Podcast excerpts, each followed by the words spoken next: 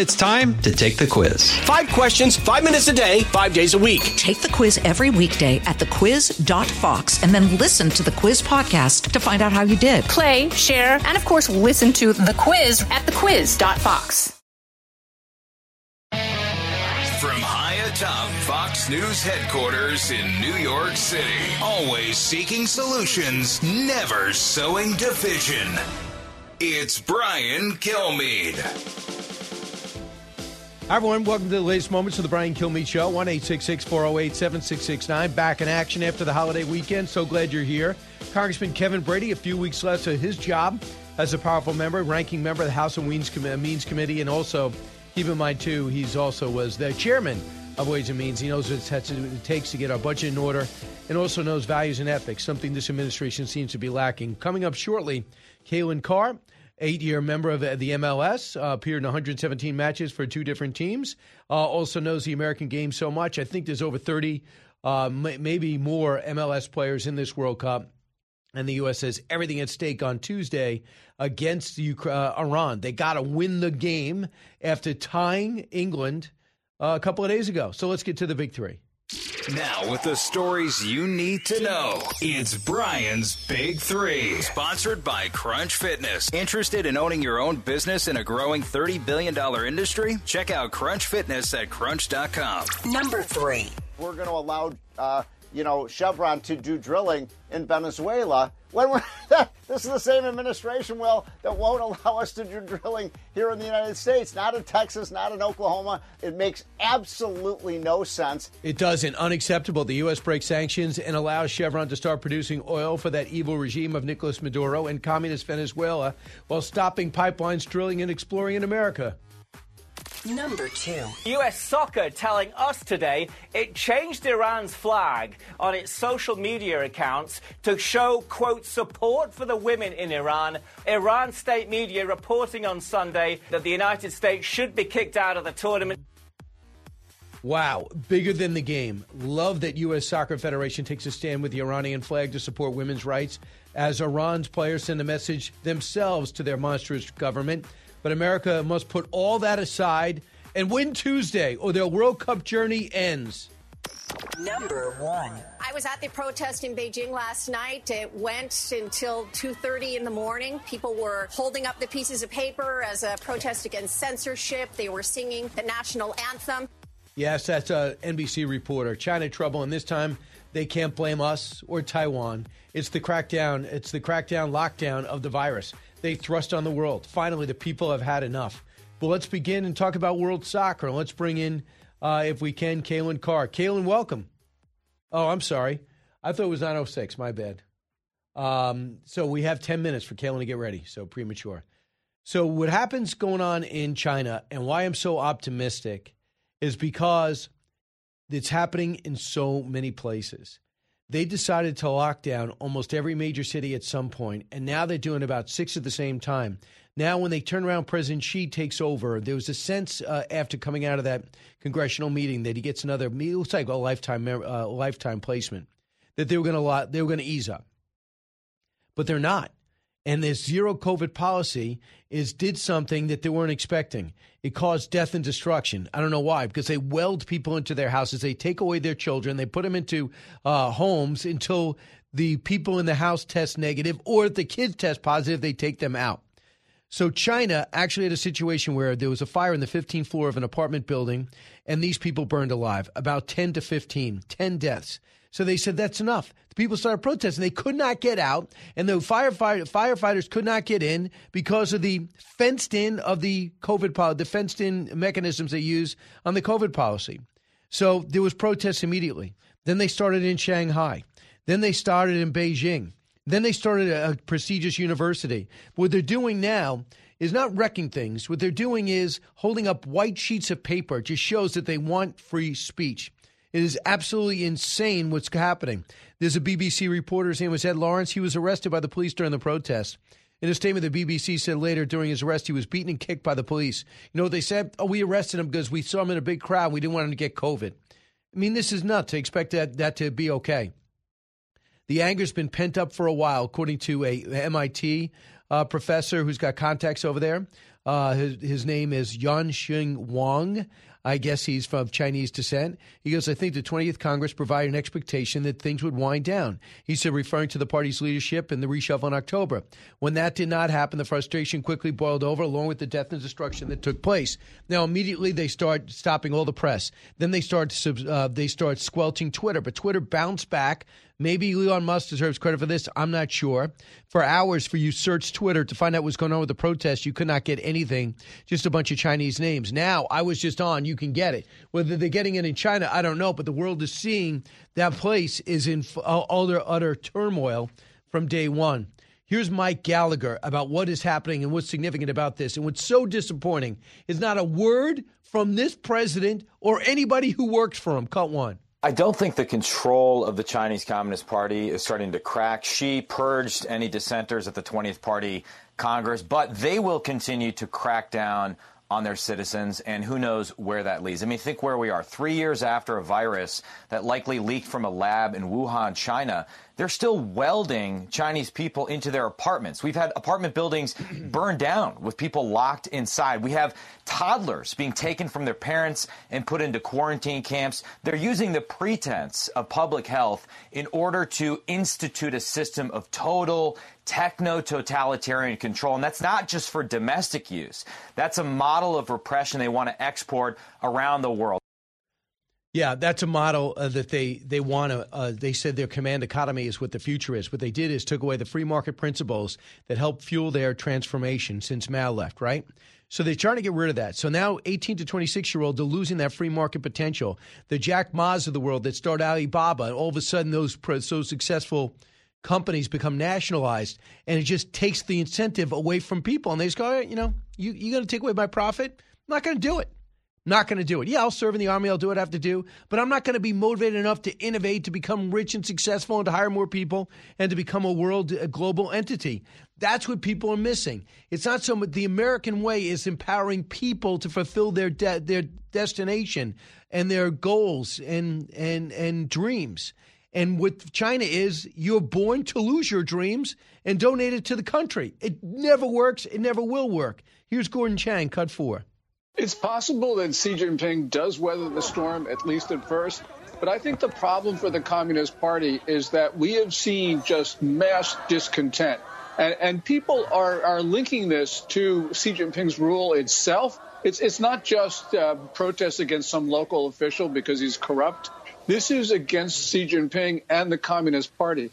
And I think that what we're going to see eventually, let's say within a couple years, is that the party will fail largely because the Chinese people don't want it there anymore. I hope so, but they have the guns. Gordon Chang wrote the uh, the upcoming collapse of China. That hasn't happened yet. He does have uh, great connections there. Let's hope he's right. But they st- they just steamrolled Hong Kong. There was no price to pay for that. Still arresting people to this day, arresting millionaires and, and free marketers and people that uh, people that are pro free market. They were writing for a free press. All that is gone. A lot of the investment uh, class has moved over to Singapore. But I just thought, too, this is a country that poisoned the world and never admitted to it. And I was just astounded to see Anthony Fauci give his farewell interviews yesterday. And ne- but while saying in one breath, I'm not political, he comes out and blames us and Trump for what happened in China and the current policies. Cut 26. What happens is that if you look at the anti China approach, that clearly the Trump administration had right from the very beginning. And the accusatory nature, the Chinese are going to flinch back and say, no, I'm sorry, we're not going to talk mm-hmm. to you about it, which is not correct.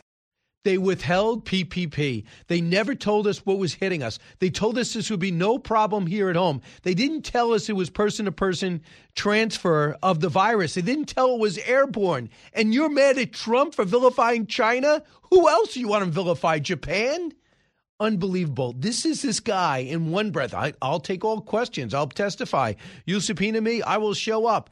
But then you get his true colors when pressed and no follow up. Unbelievable. When we come back, Kalen Carr joins us.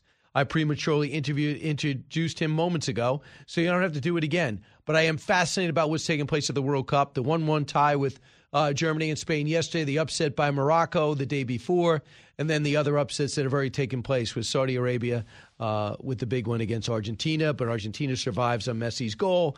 Uh, so The world is talking about soccer for a brief moment. Don't miss it. Don't miss a word of it because it matters so much. Less than 24 hours, uh, just about 24 hours from now, we'll see the U.S. take the field with it all at stake. Don't miss a minute. Brian Kilmeade Show.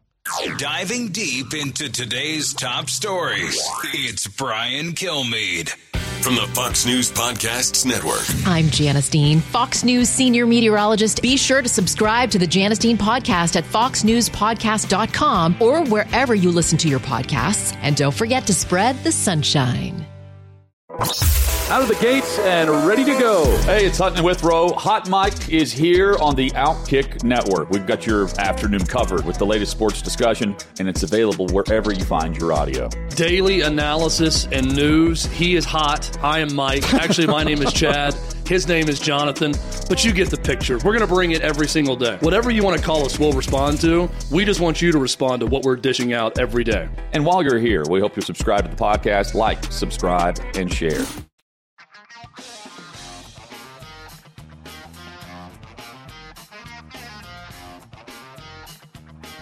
He's so busy, he'll make your head spin. It's Brian Kilmeade. Hey, welcome back, everybody. Uh, let's. This is how it sounded.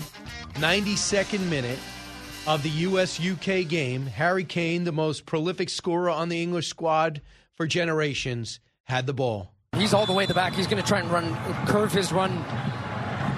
Shaw in, header wide. Harry Kane. Well, I'm sure a few stomachs dropped seeing that one. 51 goals for his country. You'd be disappointed not to hit the frame on that one. And he wasn't. He got the head ball, but it was uh, way wide. Uh, Kalen Carr joins us now. Uh, MLS star, star, eight years in the league, fire in Houston uh, Dynamo, sees all the MLS players there, and sees a chance for the first time to watch the U.S. play in a World Cup in eight years. Kalen, welcome.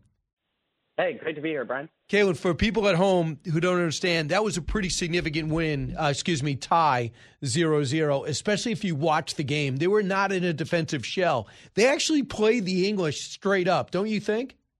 Yeah, absolutely. And, you know, I, I think the sort of, uh, you know, mentioned that it felt like a win because it kind of did feel like a win in a way. I mean, coming into this match, England came into it flying 6 2 win against Iran in the first match.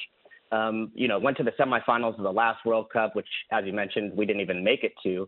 And then the year before, you know, even in the Euros, went to the final. So I think their conversation coming into this was how many goals they were going to beat the U.S. by. And so for the U.S. to keep a clean sheet, no goals allowed, and then also really be threatening at times. Christian Pulisic hit the, the crossbar. Weston McKennie had a great look. Uh, I think the team gave a really good account of themselves on the day. And yeah, that, that last minute there from Kane gave me definitely uh, my heart skipped a beat. I was very nervous there because England is very dangerous on set pieces. But overall, I thought the point was fair, and, and the U.S. played much better actually through large stretches of the match. Right, and I just think millions of people are watching too. It's the middle of the day, and they're still doing it. They're going to see the game tomorrow at two o'clock. I hope anyway against Iran, a team that lost to Brit- the British six two. Uh, had him scoreless, I think, to the 30th minute. Then it all fell apart for him. Here's Kieran Trippier, the English right back. Talk about the quality of the game and the opponent. Cut 14. We knew it was going to be a tough game, um, but we just had to try and create as many chances and, and try to win the game, which we did. Unfortunately, we didn't. But like I said before, a point is a, is a good result for, for us. And now we're just recover and, and focus on Wales. So they're going to focus. They're going to beat Wales, most likely, who lost to Iran, but that's because they got a guy thrown out. Talk about the subplots, Kalen, of taking on Iran, who has a country it's uh, full of riots. They killed a 22 year old woman. She because of the way she was uh, not wearing her hijab or whatever they call it, uh, and uh, 300 plus have been killed. Thousands have been arrested. And the team does not sing the national anthem in protest of their country's government.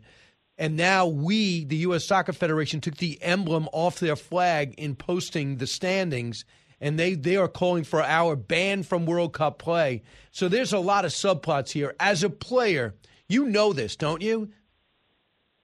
Yeah, I mean, it's very, uh, you know, there's a lot going on, of course, off the field.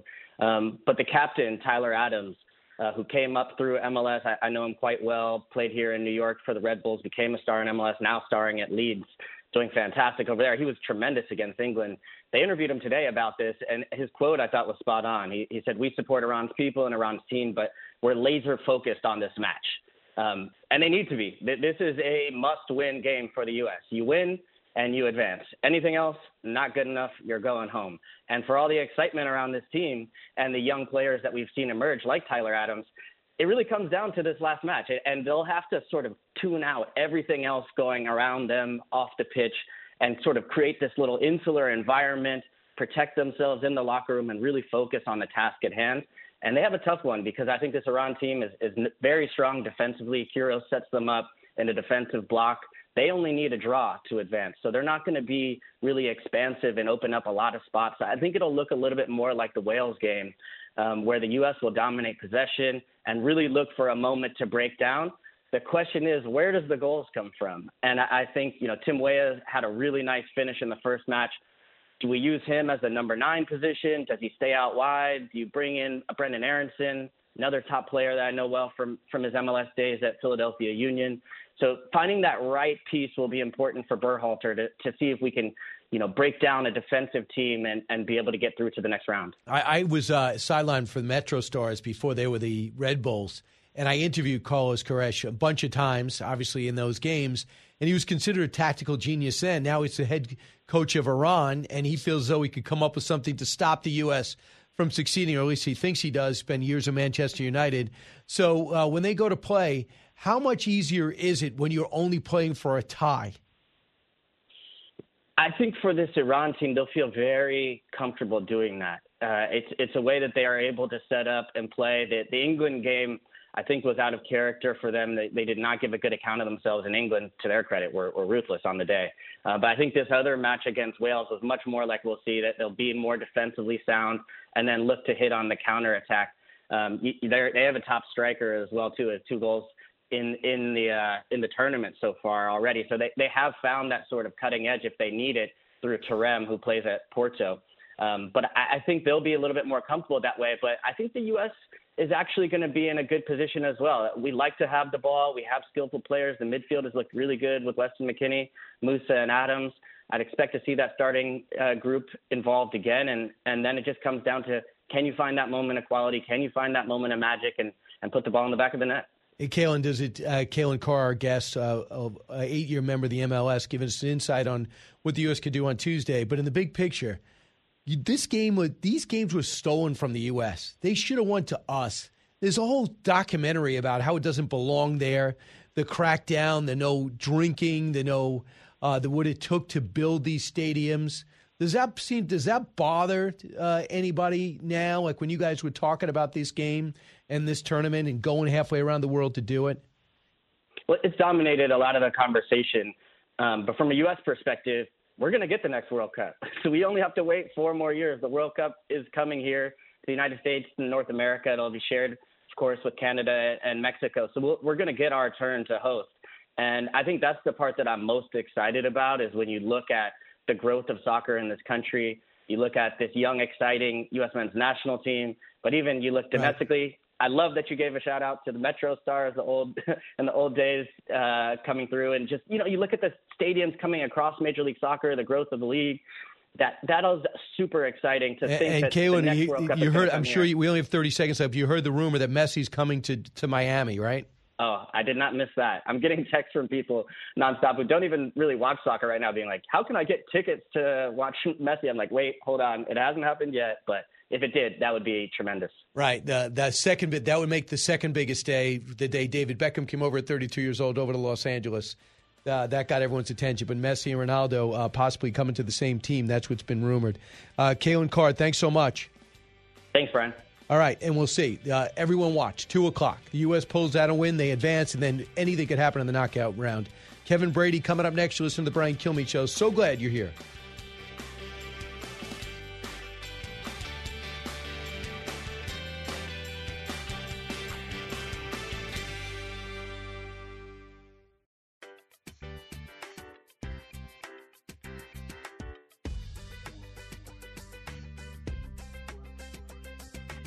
Information you want, truth you demand. This is the Brian Kilmeade Show. Welcome back, everybody. Always love having Kevin Brady on, ranking member House Ways and Means Committee, talks dollars and cents as well as anyone. Was also part of the uh, the Trump tax cut, uh, that the biggest ones we've gotten. uh, tax reform, I should say. Uh, and we'll, of course, we'll take calls right after that. Uh, Congressman, welcome back.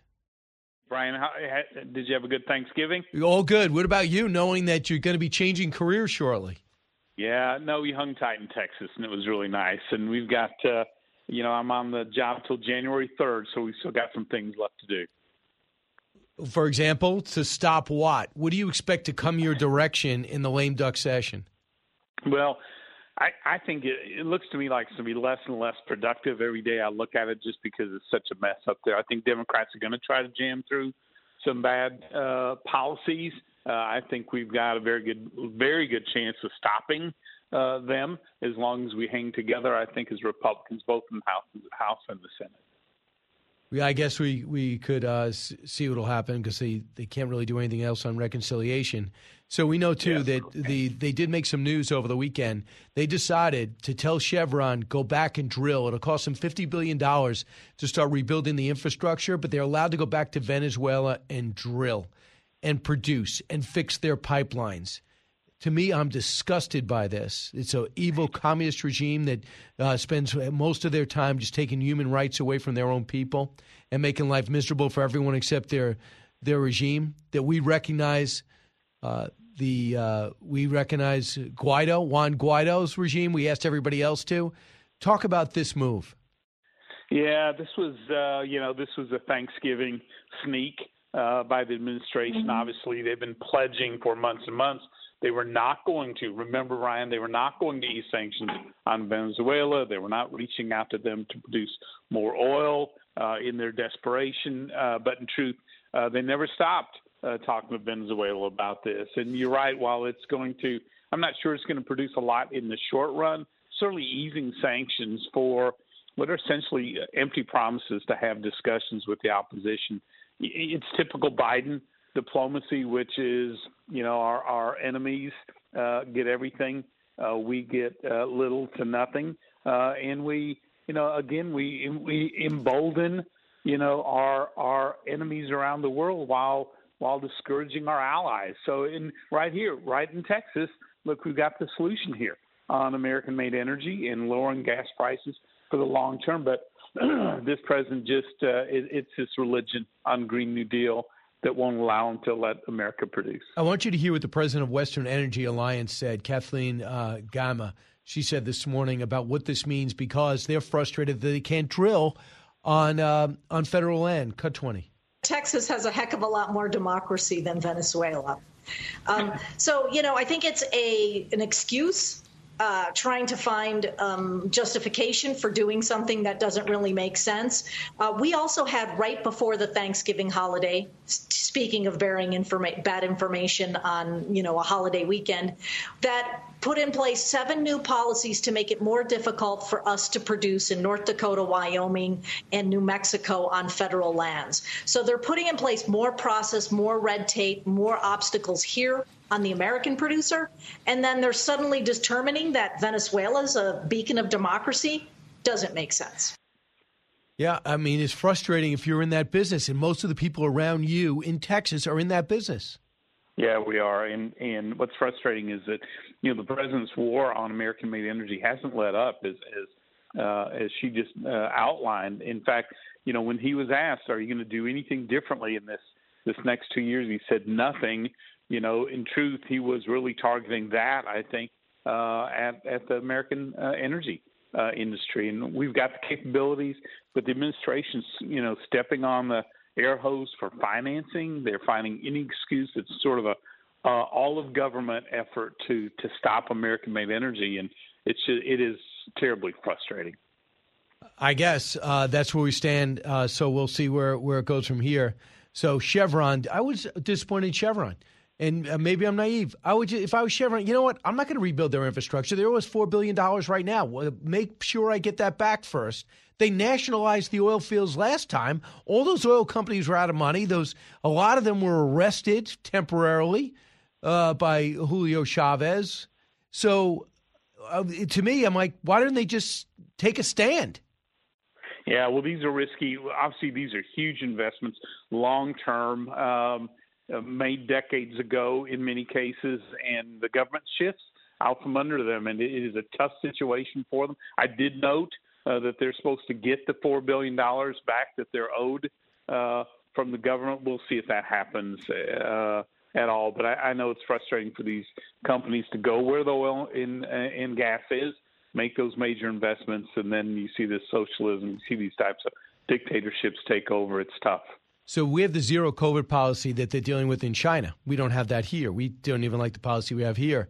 And the, it's, it's resulted in massive uprisings, some arrests, but for the most part, China has not seen anything like this since 1989. In the short term, it's going to really affect the supply chain. You also saw the the riots and strikes basically at Foxconn, which is the that's the group that builds all the Apple yeah. products. So people want to point to Apple and uh, excuse me, China and act like they're on the rise, but they have huge hurdles. How are we going to feel that here at home temporarily? Yeah, so one, we need to be more doing more investment in the U.S., which is why when President Biden ran through, gosh, three hundred billion dollars or more in higher taxes, the bulk of it on made in America manufacturing, which makes no sense in the world. At a time we need more investment in supply chains, we need more investment investment here in America, he's actually taxing these companies for building in the U.S. It makes absolutely no sense uh, at all. But I will, one point you made, I, I, I wish others would pick up on, which is, yeah, China is huge and they do think long term, and it's uh, it's so authoritarian. But remember, they wake up every morning afraid democracy will break out anywhere uh, in the land. That's why they're so fierce. That's why they they crack down on them so hard because they can't have they can't have an, even an ounce of democracy coming from the people in that in that giant country. So yeah, they may be stable in some other areas, may have a lot of power, but they fear the one thing we have, which is democracy. So how do you explain? I know it looks like you have a five to seven seat majority in the House. How do you explain there was no red wave? You know, you could take a step back and almost be an analyst now, being that you're only there a couple more months, Kevin. What do you think?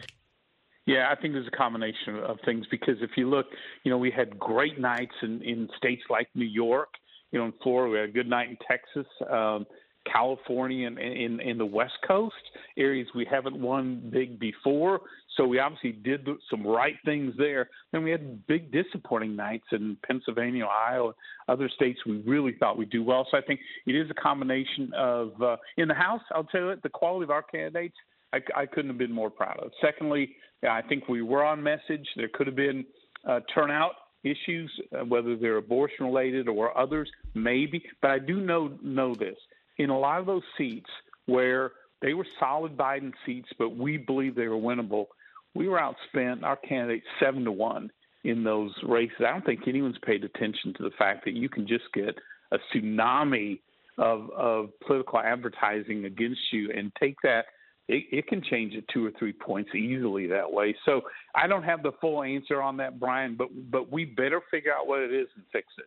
What what about Georgia and the runoff? People talk about not fully understanding what it means. Yes, Democrats will have the majority with the vice president, but if they could Herschel could win, all the committees are 50-50 and the chairmanship for rotates or shared, and that makes a big difference. It is a huge difference and uh, it's all turnout again, Brian, in Georgia. It's all who shows up and if we if we as Republicans those rural areas if we get serious and turn out we'll we'll win that runoff. There's no question about it. It's just but that's that's all it is. It is depress the other side. That's what Democrats try to do. Uh, we've got to just not be disheartened by the the election. We just got to show up and vote in Georgia. Yeah, well, let's talk about too about President Trump and his influence. I know you guys worked well together when he was in office. Here's what Governor Asa Hutchinson said.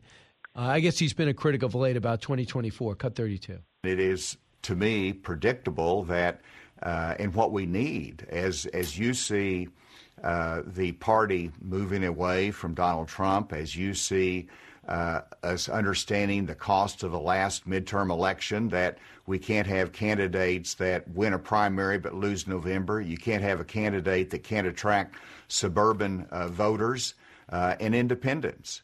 And so everyone has recognized that. And so I applaud uh, the Vice President Pence uh, the others that you mentioned, Chris Christie, that's been very outspoken. We need more of those voices, not fewer, and I expect those voices to increase.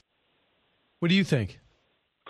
you know, I think there's change going on. I think one, President Trump's going to be very strong in the primary in, in, in many states. There's no question about it. But I know state Republican uh, Party of Texas did surveys here right after the election, and it showed DeSantis leading in Texas by 11 points uh, over the president. Um, and and the, the head of the party attributed that to the attractiveness of the sort of that optimism, optimistic conservatism of DeSantis, and how that will attract more. Because at the end of the day, who will win that White House in 2024 is going to drive Republican support, I think, in the primary. I know they have a special counselor. I know that in New York is so political with this attorney general trying to get famous by suing uh, his company. But when you talk about the president doing self inflicted wounds, why would he have dinner with Nick Fuentes, who I didn't know about till I read about him, and and Kanye West? What, and this guy is a he's a avowed white supremacist who doesn't seem to be uh, doesn't believe the the Holocaust happened. Why would you have dinner yeah, with somebody like that? Yeah, Brian, I don't know. I don't know. It, that that that's really discouraging because so many people know about this guy uh, in, in in both of them, and frankly, at this point. and so well, you got to you got to vet the, who you're inviting and who you're sitting down with, especially if you want to be president. Again, the other thing I know, sort of Thanksgiving, sort of uh, Supreme Court made a huge mistake on the Trump tax returns. In effect, they turned on its head the law that protects private citizens from being targeted uh, uh, with their tax returns by Congress. And this isn't about President Trump uh, turning his tax returns over. That's that's voluntary. This is about the court basically gave the majority party in either chamber of Congress almost unlimited power to target and make public the tax returns of political enemies, whether they're political figures, private citizens, justices of the Supreme Court themselves. Um, I think they've opened a dangerous new political background where no citizen really can be safe from Congress. And no one's ever going to run again. I'm telling you right now, anyone with any complicated business, whether it's Jamie Dimon tomorrow or some other businessman the next day, Mark Cuban, why would you ever run? Now all of a sudden yeah, he's you, targeted. His businesses are hurt. His reputation's damaged by 50% of the country, number one. Number two is now his tax returns are open to the Democratic House. Why? There's no reason yeah. to, for them to get his taxes. Absolutely zero reason.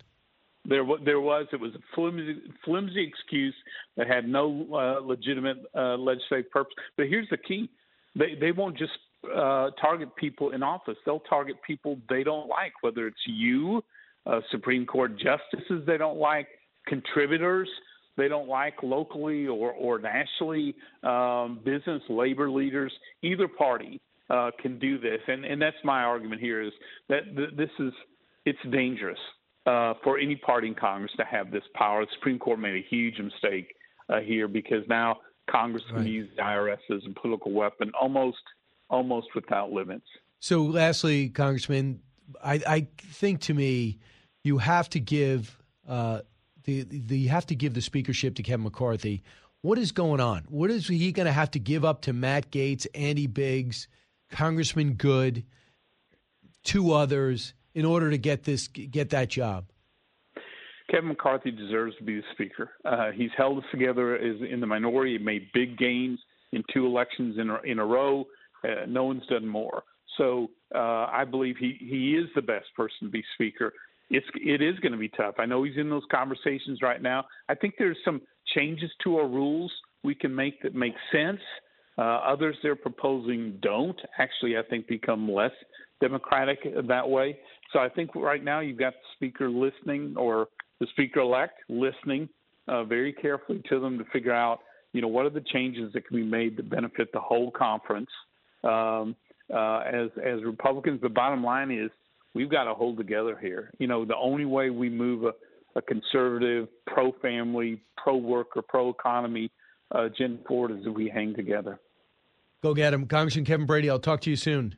Thanks, Ryan. Take care. You got it. 1 408 7669. You have a lot to say. I know. You've been off Wednesday, Thursday, Friday, Saturday, Sunday. You better be ready to go now.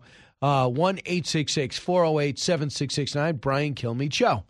Newsmakers and newsbreakers. Hear it first on The Brian Kilmeade Show.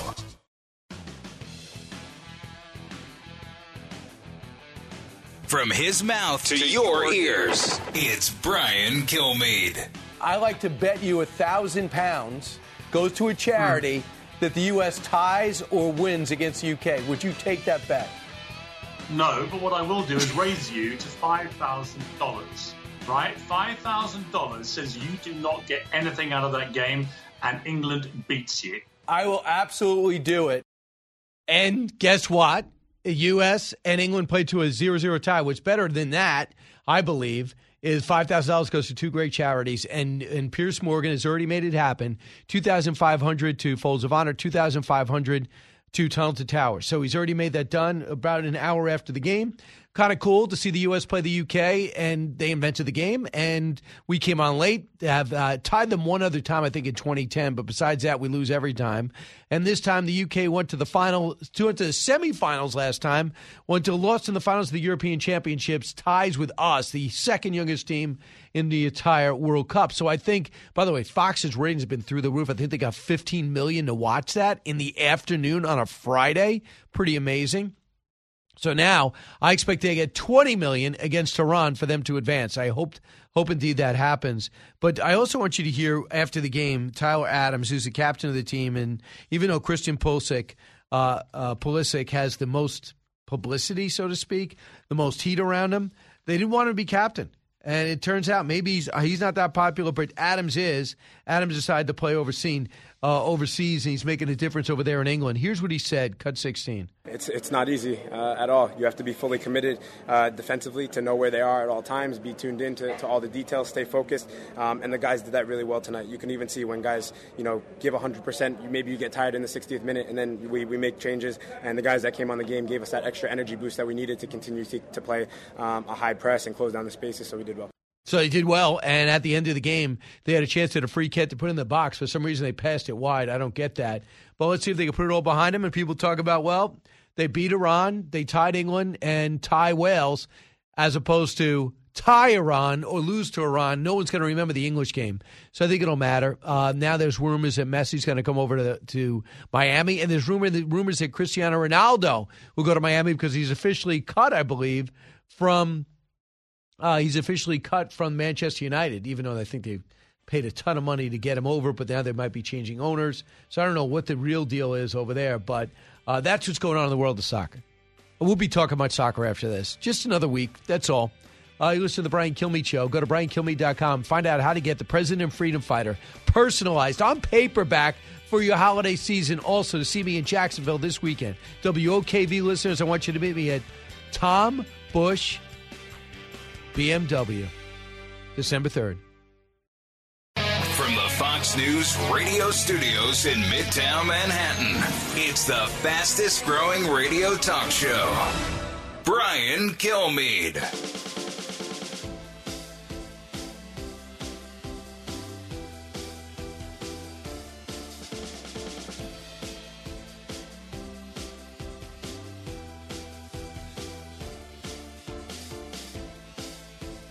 Hi, welcome to the latest moments of the Brian Kilmeade Show. So glad you're here at 48th and 6th in Midtown Manhattan. We brought to you live, uh, back in action. Happy to be here. Thanks for listening to our special Thanksgiving Day shows.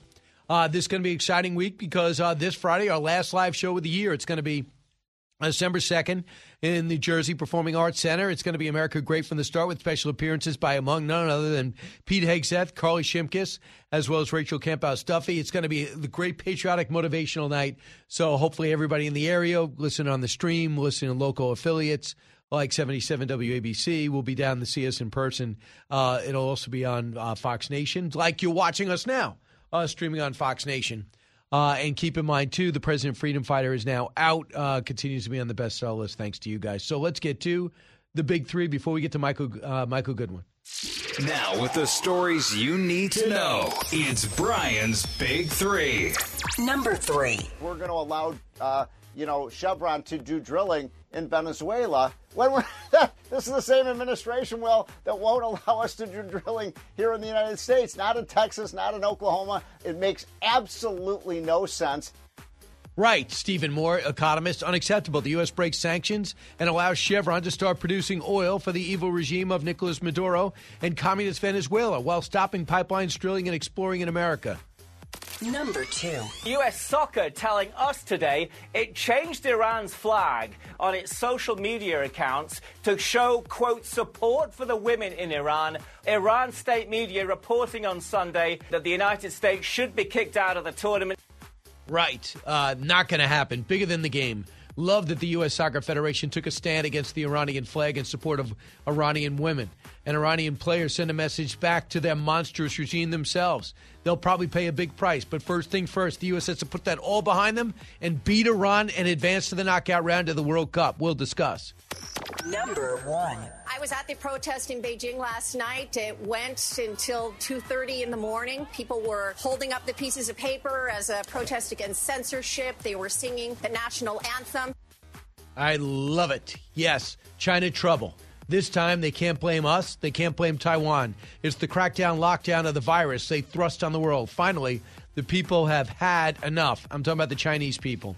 So uh, let's welcome in Michael Goodwin. Michael, I'm sure you've been reading and keeping up with this. Pretty amazing the courage because for a fourth straight day, a record a number of COVID infections has a wave going through uh, China. So they do their zero lockdown, but this time people were upset, and the thing that triggered it was they sealed one of these uh, these areas off because of COVID infections, and these women, the, these ten people died and were burned to death when firefighters couldn't get to them. And that was it. Residents in Shanghai began to protest. Now they're protesting in Beijing. Now they're protesting at college campuses across the country. This is a big deal. Good morning, Brian. It is a very big deal, and you know one one of the things I think that is driving it is, as you mentioned, the COVID lockdowns. The the people who when they do a lockdown in some cases apparently, what the government police do in China is is bolt the door closed from the outside, so that these people were trapped Yeah. in their apartments during this fire. And you know, it, it is rather remarkable when when you understand that the reason China does these lockdowns is that it has never been able to produce a reliable vaccine. Uh, it, it apparently refuses to buy them on the open market from European or American producers, has not been able to produce one of its own. I mean, that's quite a striking finding when you when you think about the the virus originating in China, um, and and that they have not yet found a way to stop it. I mean, that's really an extraordinary uh, revelation about the the this idea that China is some kind of Superman uh, that is going to rule the world. Well, first you better get your own house in order. And I think too we should look at look at the uh, Chinese. Uh, insurrection that's going on there now and the demonstrations in light of what's happening in Iran also same phenomenon where people are just fed up with an overweening government. This one sparked by um, a woman wearing a headscarf, uh, not wearing a headscarf in public, which is required under Islamic law. Uh, she was apparently tortured and killed, and this demonstration has been large. Has been now grown into where it's all about freedom. It's all about liberty. I mean, both of these countries now, these two totalitarian regimes are being challenged by their own citizens. As you said, it's not about America, but America is the beacon still. We are still, despite all our problems, we do have that liberty Oh, yeah. that the rest of the world uh, is willing to die for. Absolutely. We would love for the President Biden to speak out in support of those people speaking up, same as Venezuela. I'd love for him to do it in Iran. You shouldn't be doing dealing with uh, with Venezuela. It just goes the opposite of Trump. That's all they want to do. So you look at the zero COVID policy. You see the fact that they thrust it on the world, never took responsibility for it. And Anthony Fauci, after giving these amiable interviews with uh, NBC as well as CBS, stumbles into my main problem with him. He tells us he's not political, and then he says this. Cut twenty six. What happens is that if you look at the anti China approach that clearly the Trump administration had right from the very beginning, and the accusatory nature, the Chinese are going to flinch back and say, No, I'm sorry, we're not going to talk to mm-hmm. you about it, which is not correct. So it's our fault. It was Trump's fault. They they lied about the COVID virus. They told us it was not transmittable. They said it wouldn't be a problem here. He said it wouldn't be a problem here. They lied to him, he claims. They told us about the origins. They still haven't told us. But it was Trump's anti China bias. He just signed round one of the trade agreement. He had no interest in blowing up the relationship. Fauci uh, cannot leave the stage soon enough, Brian. Um, he long ago forfeited any trust, any confidence in his word. I mean, he he's on both sides of every issue. Uh, you know, he's one of those guys who never belonged in the spotlight because it's too hot for him and you can see he's just wilted he he you know that i mean forever that phrase will live i am science so uh, it's like saying, I am God. that whatever I say is true because it's based on science. But the whole nature of science is that it's changeable, is that we are always searching for new answers, for more confirmation.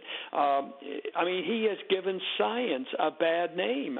Just think how now, now how many people don't trust the government's medical establishment Because of him. because of what Fauci has done. I mean, it's he he's really if he really believes in science, he ought to zip his lips and go away and hide. Yeah, I hear you. Uh, I want you to uh, go to your column. Your column is about Hunter and Joe Biden and what's going on. Yesterday, the Washington Post fact checked uh, what they've been saying, what Congressman Comer, soon to be Chairman Comer, has been saying about uh, the Hunter Biden situation. Do you expect an indictment soon on Hunter? And do you think that will stop the investigation into Joe?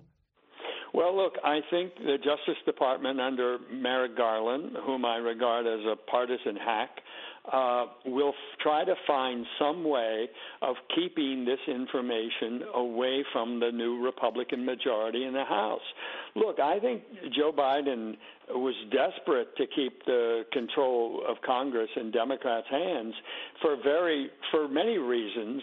Uh, his agenda, for one, but secondly, and perhaps even first, would be his personal uh, his personal issues. The Hunter Biden case is not about Hunter Biden. It's ultimately about Joe Biden. Now, Merrick Garland will probably do anything to to protect Joe Biden. So settling the Hunter Biden case without investigating Joe's relationship to those business schemes, I think would be one way for Garland to protect the president. But I think it's almost too late for that now. We know too much about Joe Biden's involvement. And these whistleblowers who are going to the Republican uh, congressmen and telling about some of these things, presumably some of them will go public. We will see how the FBI uh, ignored the evidence in order to protect uh, Joe Biden. Uh, look, I don't think anybody cares about Hunter Biden. I think it's really just now about Joe Biden. And everything that the Republicans will do will be aimed at Joe Biden and, and at a corrupt FBI that has been covering up for Joe Biden. So I think that's why uh, this is a, a singular moment when the Republicans take the House, Comer at the Oversight Committee, Jim Jordan at Judiciary. Uh, they have both pledged to follow this evidence that leads to Joe Biden. I think I think we're in for some real shocks down the road uh, because I think we only know sort of the outlines. I mean, for example, emails showing that Joe and that money was moved between Joe Biden's accounts and Hunter Biden accounts. Of course, we know the Tony Bobulinski story of the big guy slated to get 10% of, of a deal with a Chinese conglomerate. And Brian, I, uh, Brian, I, I don't think a lot of people understand that that 10% was for work done while Joe was vice president. This was in 2015 and 2016. This this work that Hunter was claiming the Bidens were owed tens of millions of dollars was work that was done by the Bidens while Joe was vice president, So- and Joe was going to get 10% of the money. So the he Washington- may have already gotten 10% of that money. Don't forget, a lot of that payoff came in 17, 18, and 19. Joe Biden may have gotten a big share of that, uh, at least $11 million that was paid to the Biden family. So maybe we'll see. Well, maybe we we- should check his taxes. Uh, we will try to see that sooner or later instead of just Donald Trump's taxes two years after he was actually in office. In Well, twenty, don't so forget what Joe Biden did with his taxes, Brian. He he created these two S corporations, and the S corporations pay him a salary. We don't know where the S corporations got their money. Millions and millions of dollars went into the S corporations, allowed him to avoid allowed him to avoid paying some five hundred thousand. Yeah, but sooner or later, the S Medicare corporation. taxes. But the thing is, the S corporations have to reveal where they got their money. Well, it's not clear that they do, and it certainly isn't. uh, We have not seen that publicly. Let me put it that way. They may have revealed it to the IRS, but it has not been revealed publicly. So they try to dispute all this big guy stuff, this reference to big guy being getting ten percent. So here's the question: the the uh, Washington Post fact checker brings up the nineteen so the twenty seventeen the twenty seventeen email described possible ownership stakes for five partners, including Hunter Biden, his uncle Jim, and a planned venture with CEFC, the Chinese company. An entity was called Oneida uh, Oneida Holdings. James Gilliar, a business associate, summarized the allocation of equity in the Oneida Holdings in the email, wrote how four partners would get 20%, except for Jim Biden, who would get 10. He had another question, 10 held by H, meaning Hunter, for the big guy. One of the recipients is Anthony Bobulinski, said the big guy is Joe Biden. But Gilliar told the Wall Street Journal, I'd like to clear that up. Any speculation that the former vice president was involved in discussions, I'm unaware of any involvement of any time of the former vice president. I'm unaware of it. So that disputes it. So we're supposed to not believe the intelligence officer. And they bring up that Tony Bobulinski was a guest of President Trump at the debate. One thing has nothing to do with the other. He's working for the Biden family. An intelligence officer was stabbed in the back by the group and decides to come forward when he realizes this is working against America's interests. So even the, there was bias, even in the Washington Post fact checking. Well, Gilliar is an interesting character. He's supposedly a former British agent. Uh, maybe he knew Christopher Steele. Um, and the uh, there's another email in which Gilliar says to Bobulinski, "Don't mention Joe's involvement in them except in person because you know how touchy they are about his role." So Gilliar's talking out of both sides of his mouth because that email shows that Joe was involved, that Gilliar knew it, and was cautioning Bobulinski not to talk about it because it might spook the Bidens. Unbelievable uh, where we're heading with this. So we'll see where it goes. Uh, evidently, an indictment's coming down on Hunter soon, and there's a sense that Comer doesn't want that to happen. He goes, "I need to go. I need to be investigating this. I don't need to be told uh, somebody else is investigating it." So we'll see what happens uh, if they're able to get some oversight and oversight into the money that's going to Ukraine. I, I'm all in support. I see American interest in that war, but I want to make sure if they if they're getting 20 billion, I want them to get all 20. I don't want them to get eight. So Right. Well, we don't know where a lot of that money has gone, and that's a big, big mistake because this is the sort of stuff, Brian, that calls into question the credibility of our government and why why they continue to treat the American public as fools is is beyond me. They just think they can get away with it all the time. Don't they read the tea leaves? Don't they read what's happening in this country? The lack of trust in government institutions is now sky high. It's well above a majority, except for the military. We'll uh, stay on top of all of it. Michael Goodwin, thanks so much. New York Post columnist, Fox News contributor, M. Goodwin underscore NY Post. Thanks, Michael. My pleasure, Brian. Thank you. All right, we're going to come back with your phone calls, 1 408 7669. Uh, And then we're going to welcome in Ambassador Gordon Sondland, get his take. He was ambassador to the European Union under Trump. Fascinating book he wrote about the whole experience, his take on what's happening now, and more when we come back on The Brian Kilmeade Show. Expanding your knowledge base. It's the Brian Kilmeade Show.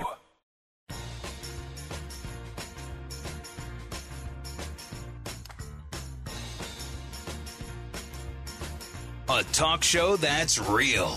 This is the Brian Kilmeade Show.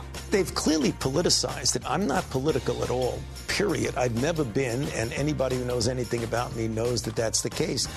But it is very clear when people are running their campaigns with an anti Fauci element to it. I mean, that's ridiculous. Uh, I mean, th- th- th- this is a public health issue. I'd be more than happy to explain publicly or otherwise everything that we've done, and I could defend and explain everything that we've done from a public health standpoint. Okay, a couple of things. There's no way he's not political ever. And he uh, gets political in a cut I played 15 minutes ago when he said that Trump ruined it with China because he accused them of, I don't know, spreading the virus, which they did, not being honest about it, which they weren't, and still aren't not even going over the origins of it, which he tends to believe. He cuts these guys slack. Millions of people die because of China. And he's saying, well, Trump's anti China bias and attacking them really stopped them from being transparent. That's how political this guy is.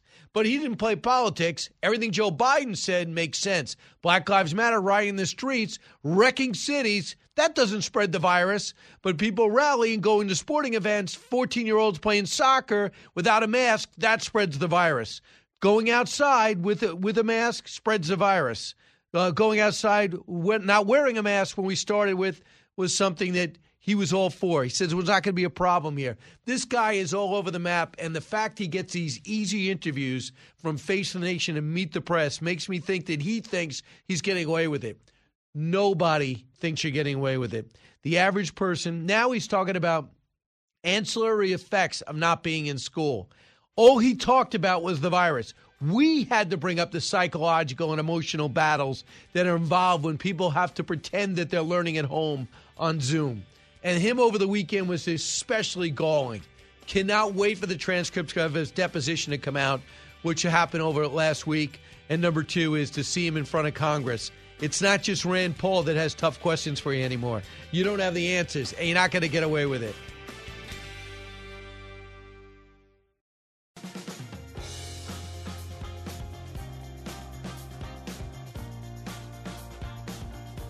A radio show like no other. It's Brian Kilmeade. Hey, welcome back, everybody. It's my privilege to bring in uh, our next guest, Ambassador Gordon Sondland, former U.S. Ambassador to the European Union, author of a great book called The Envoy Mastering the Art of Diplomacy with Trump and the World. Ambassador, welcome back. Thanks, Brian. Really enjoyed. Well, uh, well. First off, uh, there's so much going on right now since you left. The war in Ukraine. For the common thought is if we don't leave Afghanistan the way we did, looking so weak, there is no invasion of Ukraine. Are you a subscriber to that belief? I'm 100% a subscriber. Putin is a data collector, and I think he uses the little hairs on the back of his neck to figure out when he can do what he wants to do. I don't think there's any question that he was always intending to invade Ukraine. The only question was when can he get away with it? And the signals that we sent, beginning with Afghanistan and ending with the uh, flippant comment of President Biden that you know maybe a little incursion would be okay or something to that effect. Uh, that's all he needed to hear. And that's exactly what he did. What do you think surprised him since then? Well, I think he was surprised that, uh, as I said to you the other day, uh, um, you know, President Zelensky has a lot of balls and was not going to jump on a plane and leave the country and go live, you know, live on his Swiss bank account uh, which he probably doesn't have. Uh, like Ghani did. Gonna, yeah, exactly. He was going to stay and fight. He was going to take care of his people. He was going to lead his military. Uh, he was going to set an example for all leaders. He was going to rally the, the Western world, uh, all of which he has done and continues to do. I think our response actually now needs to be exponentially accelerated. Right. And the risk is, well, we don't want a world war, but I think that's gone out the window. We just have to let these guys not be they're being their infrastructure is being shelled. Civilians are being targeted. Don't you think that changes what we should be willing to do? I think if every calculus ends with, well, this could start a nuclear war, then we might as well hand the keys of Western democracies to the nuclear equipped autocracies. I think that's just complete rubbish because they know that it's a complete existential threat to them to even pop off a tactical nuclear weapon, much less a strategic one. So I think we need to keep our head down. I don't think we want to be antagonistic simply for the sake of being antagonistic, but I do think we need to punch much harder. There's a lot of technology we have still not given the Ukrainians, and some of the technology that we've given them, we've limited its use. And we need to, uh, Putin needs a strong punch in the nose right now before this drags through the winter and puts a lot of civilians at an incredible uh, risk. The ATACMS, number one, that would go a greater distance and back the Russians up. Number two, how much harder was your job as ambassador to the EU because of the belligerence uh, of Vladimir Putin? Well, his belligerence, I, you know, I have to say, and I've been critical of President Trump and complimentary when the situation warrants. In the in the case of President Putin, President Trump had sort of a contrarian approach to, to President Putin. Instead of criticizing him in public and letting Putin roll his eyes like he would with anyone else criticizing him, President Trump sort of put him off balance and praised him lavishly in public. But in private, he beat the crap out of him. And as a result, Putin knew that Trump was just crazy enough to fight back. And as a result, uh, things were peaceful for quite some time, as you recall. What do you mean beat the crap out of him? What was it like behind closed doors? Behind closed doors was very, very sober and very, very uh, tough and factual. Just as President Trump did with the Taliban when he told the Taliban during our withdrawal, our, he said, Listen, we reserve the right to change our schedule. We reserve the right to keep assets there, including probably Bagram and other assets. But he told the Taliban, Listen, if you harm one hair on any U.S. person's head, we're going to hit you like you've never been hit before. And the Taliban responded, We understand. They, Trump said, No, no, no, you don't understand. You have never been hit like we're going to hit you. And whether the Taliban believed him or not, the, the proof of the pudding is things were very, very quiet during our control of the withdrawal. Same with Putin. Those are the same types of, of words that President Trump has used with President Putin in private. Very interesting, and he would have would have helped him to say that um, because people thought he was being so weak because he had something on him because he came out after the meeting and praised him and said, you know, I don't really know if he meddled with our elections. I can figure it out. You know, he says he hasn't. I, I believe him, and then he got eviscerated for that. Well, President Trump's largest forced error that I could point to on a lot of things is his lack of being um, clear in explaining to the American people what he's doing and why. Um, and treating the American people more like, you know, his shareholders, his board of directors, whatever analogy you want to use, um, I don't know if he thought we could divine what he was doing, but what those of us who saw on the inside what was going on, in many cases, were very impressed with the thoughtfulness and the strategy. Not that everything he did, including the January 6th situation, which I'm very, very upset about, but prior to that, there were a lot of great things, but he never really explained it well. You know what's interesting is you go over Nord Stream 1 and Nord Stream 2, and you guys go back and forth on this and it's almost as if it was ripped from the pages of today's news. And you guys were forecasting. Why are you doing Nord Stream 2? Why are you getting in bed with Russia? Why are you be, be, becoming more dependent on Russia? You can't trust them. And you guys were telling them, you were telling Europe this. Well, Brian, I wish I could say I and the others were geniuses, but it was very obvious. I mean, but no one else was know, saying this. Well, thank you.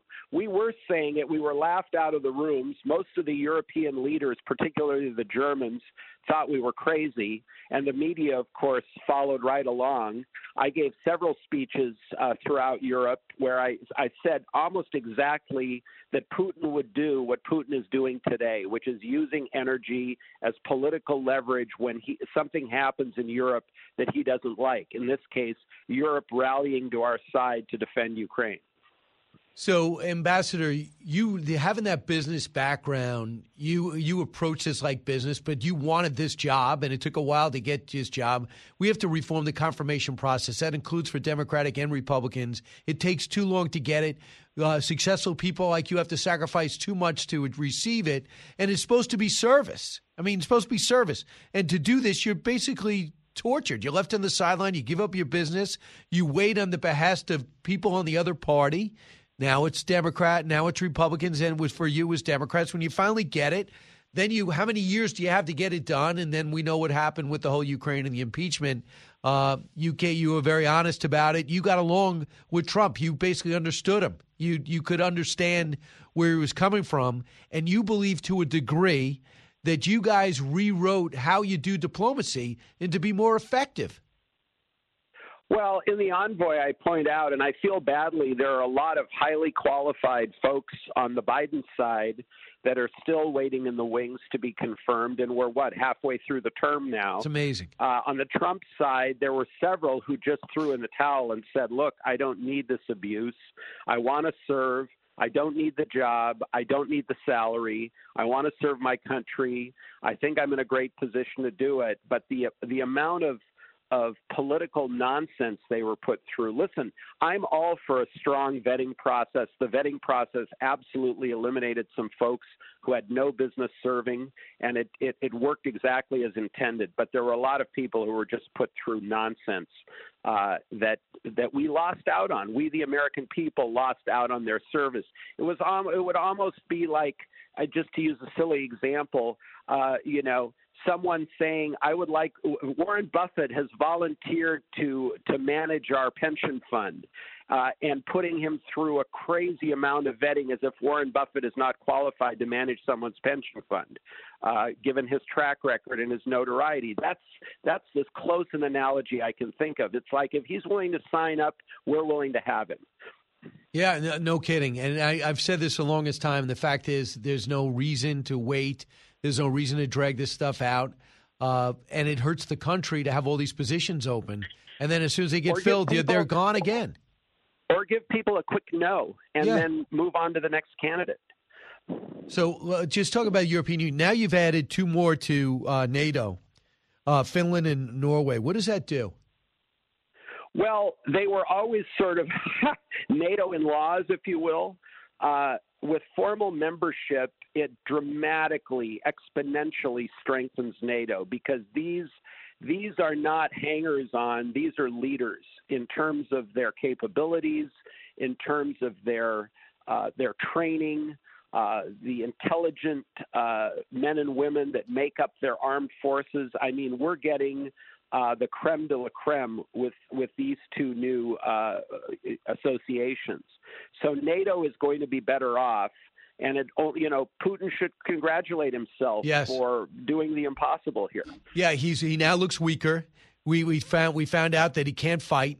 His people don't want to serve and the technology that he has can't be implemented because no one's been trained on it. And now he's begging people to serve it. They say he's going to be drafting women in shortly, and about 200,000 have left their country rather than being drafted into this horrible army where they're just getting put like being put into a shredder.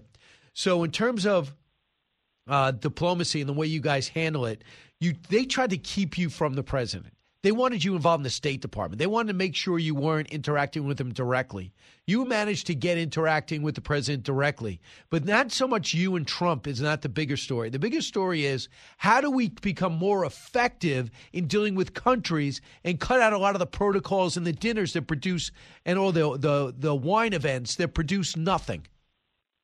Well, you hit the nail on the head, Brian. What we have to do is we have to have great ambassadors who have access to probably one of only five or six people in the whatever administration is in power. It doesn't matter if it's Democrat or Republican.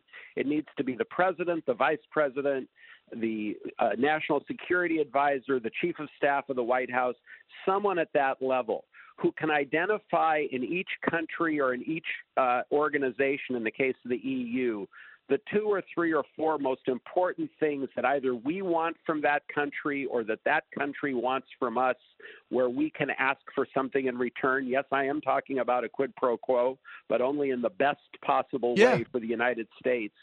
And once each ambassador is given their marching orders, they should be doing nothing 24 7 but fixated on those key things and dealing with someone at a decision making level. They should also spend a reasonable amount of time at the White House in Washington, face to face with the decision makers, even if it means a few red eye flights to go there and back. And by the way, most of the ambassadors pay for their own flights because the State Department flights are, are crazy and terrible.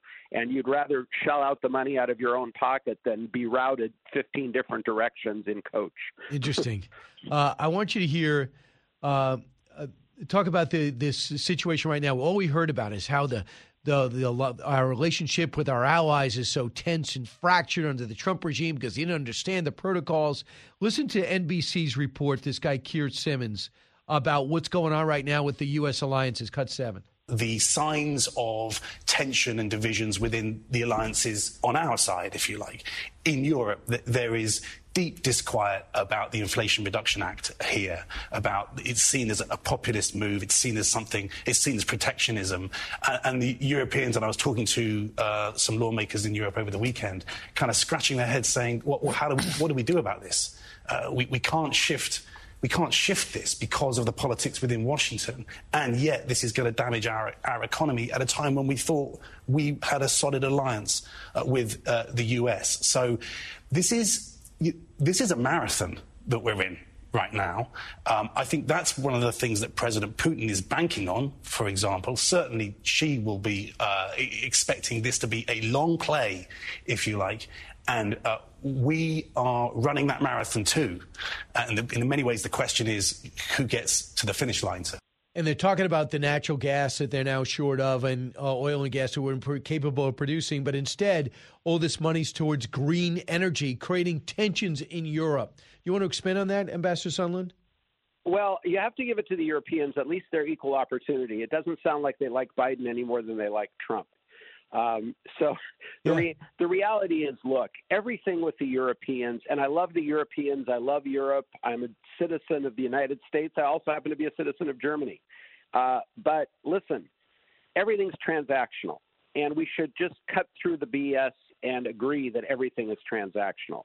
In this case, that journalist happens to be right. The Inflation Reduction Act has not only have had profound negative consequences in the United States, but it's it's bubbled over the Atlantic and it's killing Europe as well. It's too much money in a system that needs productivity, doesn't need worthless cash flooding it. And we have created this problem, and now the only answer is austerity for a little while, not more money in the system. So you also in the big picture, before I have to let you go, Ambassador, you talk about China and the need to decouple big business from China. You, most of your friends are very successful business people. You're a self-made success story yourself. And you quote The Economist noted, lost revenues in China, the expense of moving factories out of the country in compliance with the Chinese and American technologies have divergent standards could cost global technology firms 3.5 trillion over the next 5 years. The moves will not be painless, but they are more than necessary and they need to be made now. So China is the problem. We have to alert big business that they're Americans first.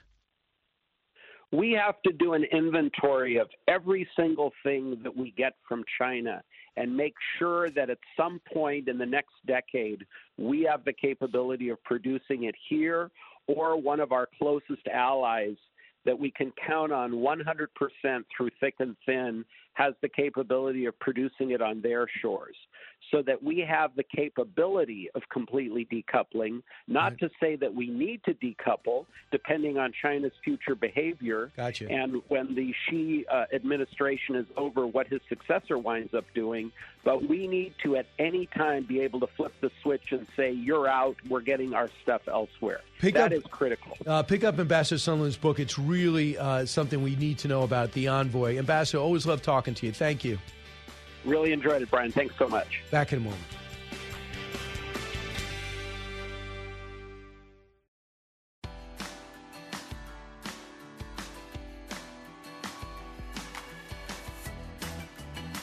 The more you listen, the more you'll know. It's Brian Kilmeade.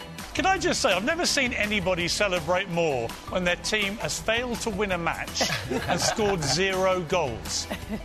I mean, time for a bit of perspective. England are almost certainly through to the next round unless we lose 4 0 to Wales, which we won't. Right. You lot have now got a massive game against Iran, who hammered Wales and looked to me like a very dangerous opponent. You may not be feeling quite so cocky soon, Mr. Kilmeade. We'll see. I just hope they beat Iran and we meet uh, England in the finals. That's Piers Morgan and a fun bet that we had together that the U.S. would tie a win against England, which is no small feat. I know in America we want to win everything all the time, but in soccer we're about 50 years behind. We're catching up quick. My fingers are crossed, I hope. Jonathan, you'll listen to Daytona Beach. Hey, Jonathan. Hey, Brian, listen, we all want the same thing. We want Biden to have to pay for his illegal activities. But from a strategy standpoint, as Republicans, somebody needs to get a hold of the leadership and, and talk some sense into him because if we hammer Biden now instead of after the next election and we hammer him to the point where he's unelectable or he can't even run, then we're going to be facing an opponent most likely that would get 100% of the female black vote, 97% of the male black vote. Are you talking about Michelle of, Obama? Yeah, Michelle I, Obama. Yeah, she, one thing about her, she continues to say, "Not me, not never." From high atop Fox News headquarters in New York City, always seeking solutions, never sowing division. It's Brian Kilmeade.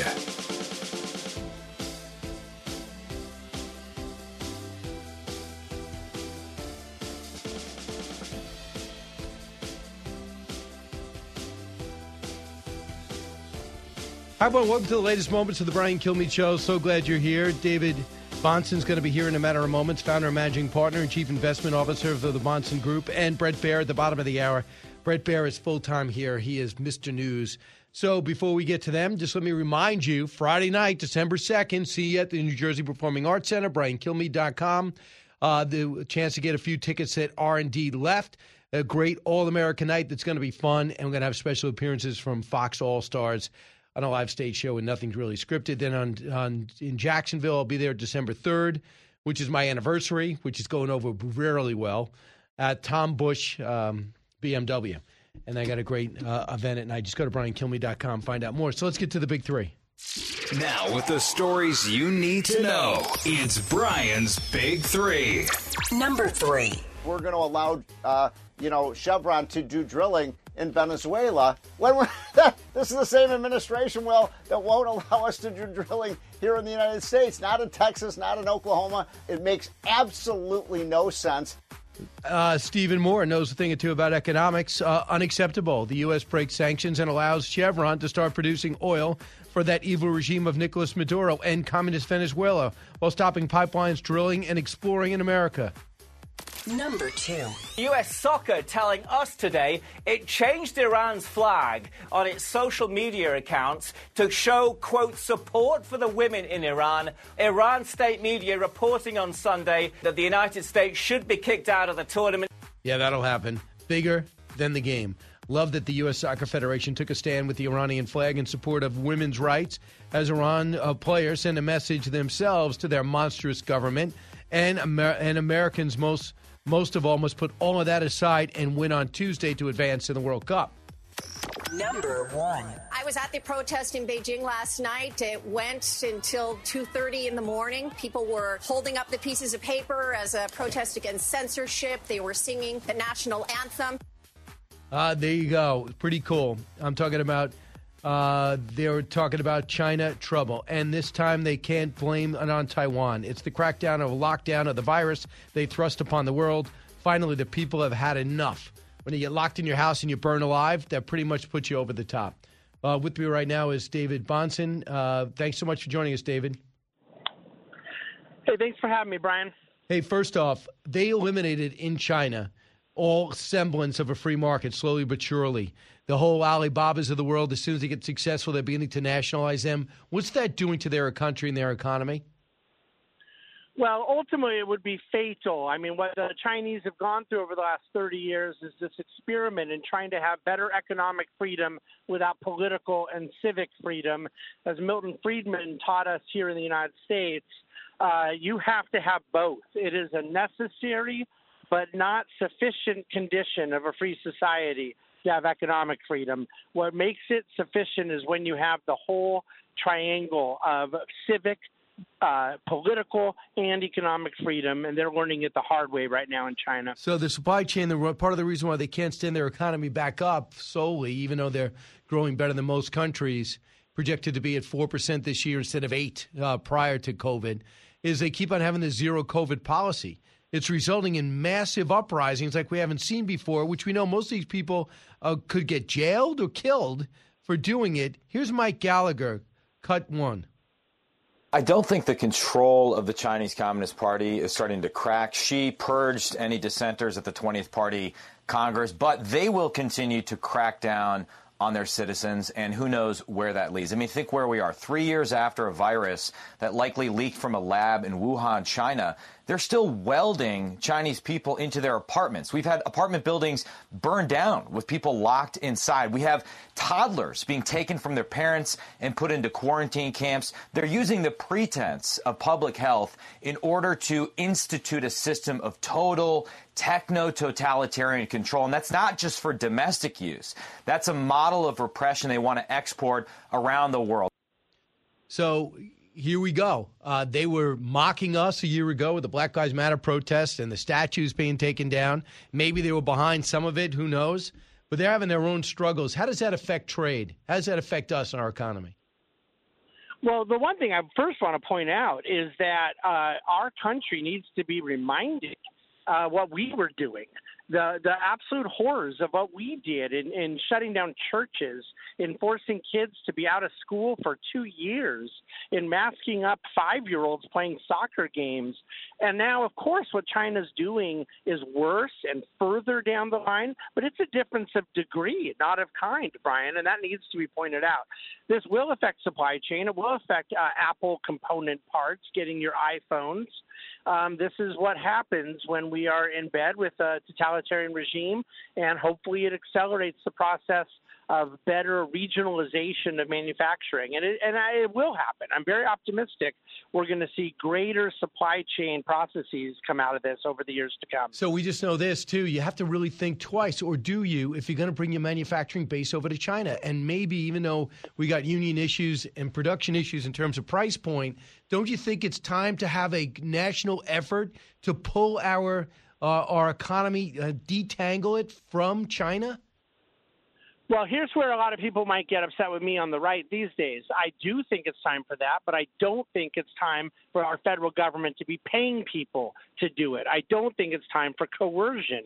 I think that the market economy is sufficient for businesses to do the right thing. I don't think to so. Uh, honor some of the I don't human think rights so. concerns. Dave, I, listen, you know, you know more about uh, the economy than I'll ever know, David.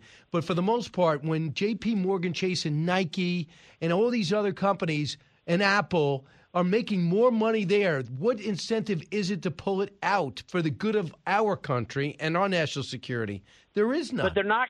But they're, Brian, they're not making more money there if they can't get parts made because of shutdowns. They're not making more money there if they can't get parts exported. Uh, so the whole point is that this last several years has proven that even the um, economic argument is not as strong as people thought it was.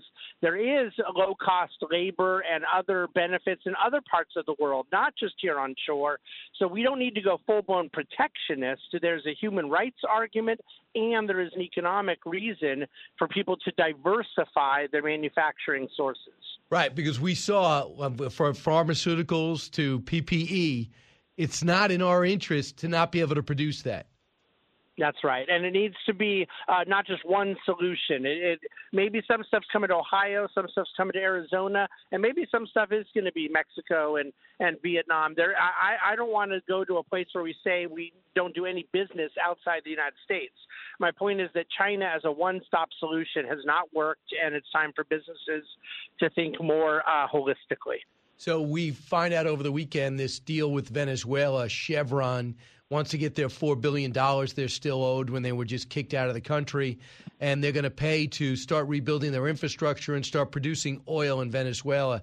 You think this is a good thing?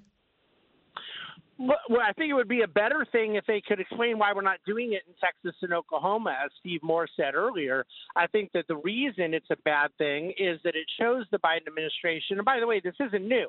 Okay, he went to Saudi Arabia and fist bumped a murderous autocrat because he was trying to get them to do more production. So whether it's Russia or Saudi or any other OPEC country or now Venezuela, the point is the Biden administration has been very clear. This is not us conservatives, uh, you know, twisting things.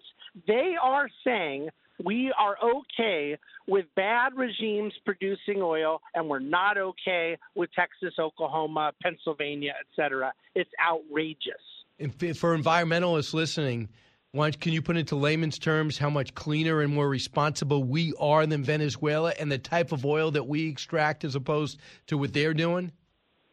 It's just it's the type of oil is four times less carbon emissions that we extract, and the way in which we do it is six times less carbon emissions. Not to mention we have capacity for great natural gas use, which is dramatically cleaner.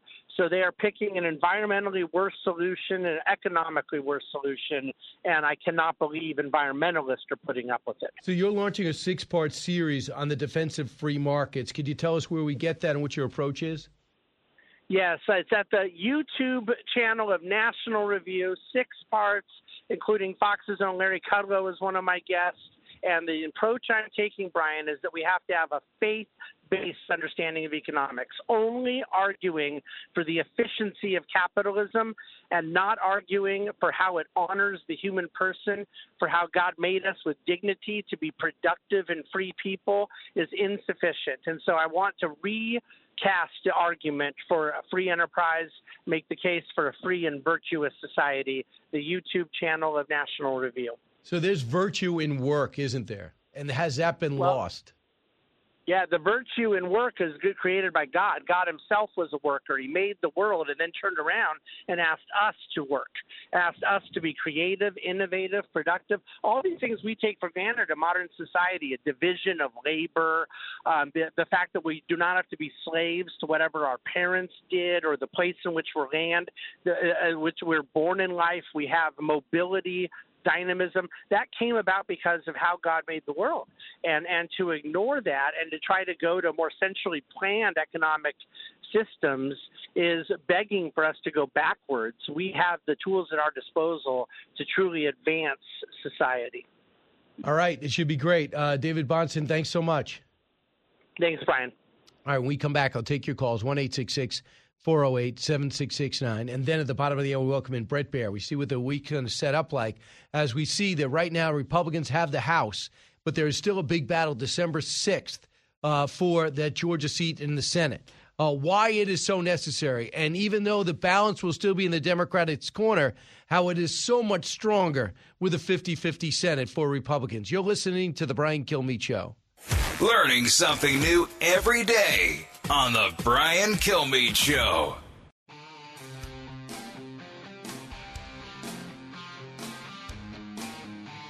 If you're interested in it, Brian's talking about it. You're with Brian Kilmeade. This zero COVID policy is failing, and it's not going to succeed. This rejection of the mRNA vaccine, this is Xi Jinping's policy. And you have a society that's increasingly fed up. There's, there's no way out. You know, the word dilemma was, is overused. Xi Jinping has a real dilemma. He continues with this policy, he doubles down, and then what he has to do is increasingly repress this, the, the people. But if he does this also, you're not only going to have protests, the economy's going to going to tank. But if he lets go, and he, he has to then admit he was wrong, and that's a precedent he's unwilling to to set. Because if he's wrong here, where else might he be wrong? And people might say, "Gee, if we only protest some other policies, we should get we can get some change too."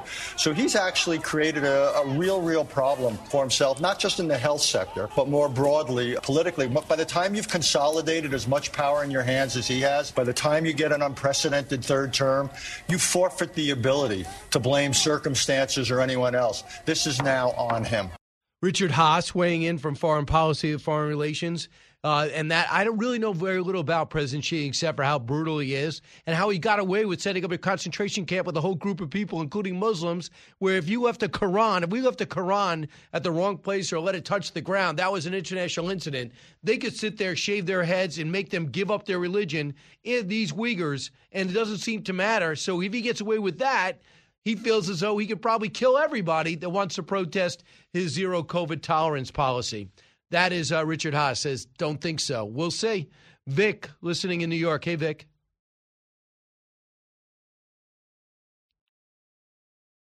All right. Well, we lost him. All right, we'll get the phones together in just a moment. So that's uh, that uh, that COVID policy is insane. It's even insane to Dr. Fauci. Listen to what he said over the weekend uh, about uh, the COVID policy that he's that he's witnessing over there, and the tolerance he has for the lack of transparency when it comes to China. I don't understand it. Cut twenty five. Have you seen anything that Beijing has produced at all in terms of explanation or data?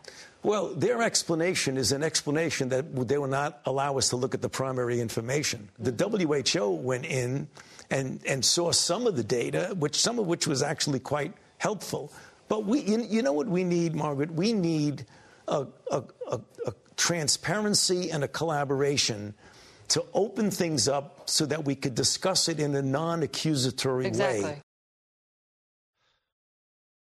Does he understand? I mean, maybe his scientists are compliant and understanding, or is he just pretending? Pretending as if this Chinese government is a government that we can deal with and work with. We can't do it. We have not been unable to do it. And yet he has unending patience. At the same time, he has no patience for the American people who don't want to take 25 boosters. I mean, he's on his fifth booster. He wants to take a different as these Omicron and these variants change, he wants us getting a booster really every three months. And he's got one. He's on five and he still got it, by the way.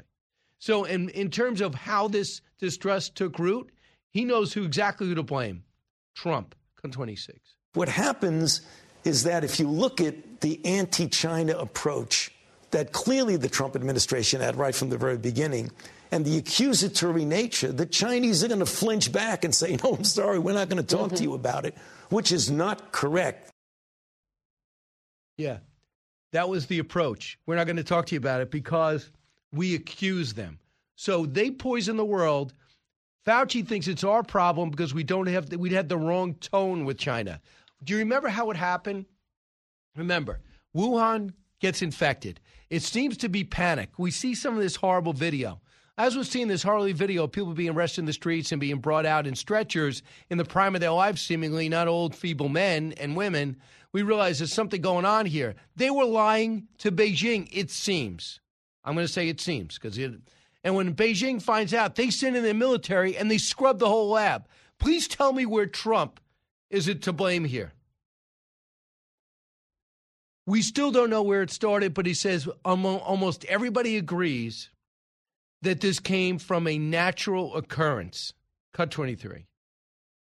I have a completely open mind about that, despite people saying that I don't. I have a totally open mind about that.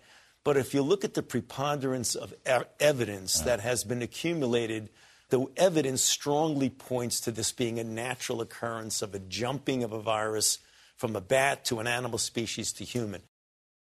So I don't know many people who are signing up for that, but he still does. No way could have leaked from the lab, even though we can't replicate what happened from a natural occurrence. This is what we're dealing with. China's not being transparent. They're not being transparent. Fauci's not being transparent, and he won't go away. And believe me, as I'm coming up here, I'm seeing these stories that Steve Harrigan's doing that they want to start using masks again. If you want a national backlash, you go mandate masks. You've never seen backlash like that was going to happen. I mean, people are just leaving the state. They're going to totally ignore it. Then you're going to ask cops and inspectors to reinforce it. Forget it. While you have crime raging out of control, now you're going to go get people to go enforce a mask mandate. Not going to happen. Or you're going to start killing restaurants and malls and shoppers on the Christmas season, saying wear mask. You can't come into Macy's or wherever the few people who are shopping in brick and mortar stores. Can't go to Best Buy? Sorry, you have to wear a mask. Turn around. Really? You could do the shopping, the, the, the smash and grabs, but we'll have those Cuomo like inspectors raiding restaurants. Listen to the Brian Kilmeade show. We come back, Brett Baier expands on all this. Don't move.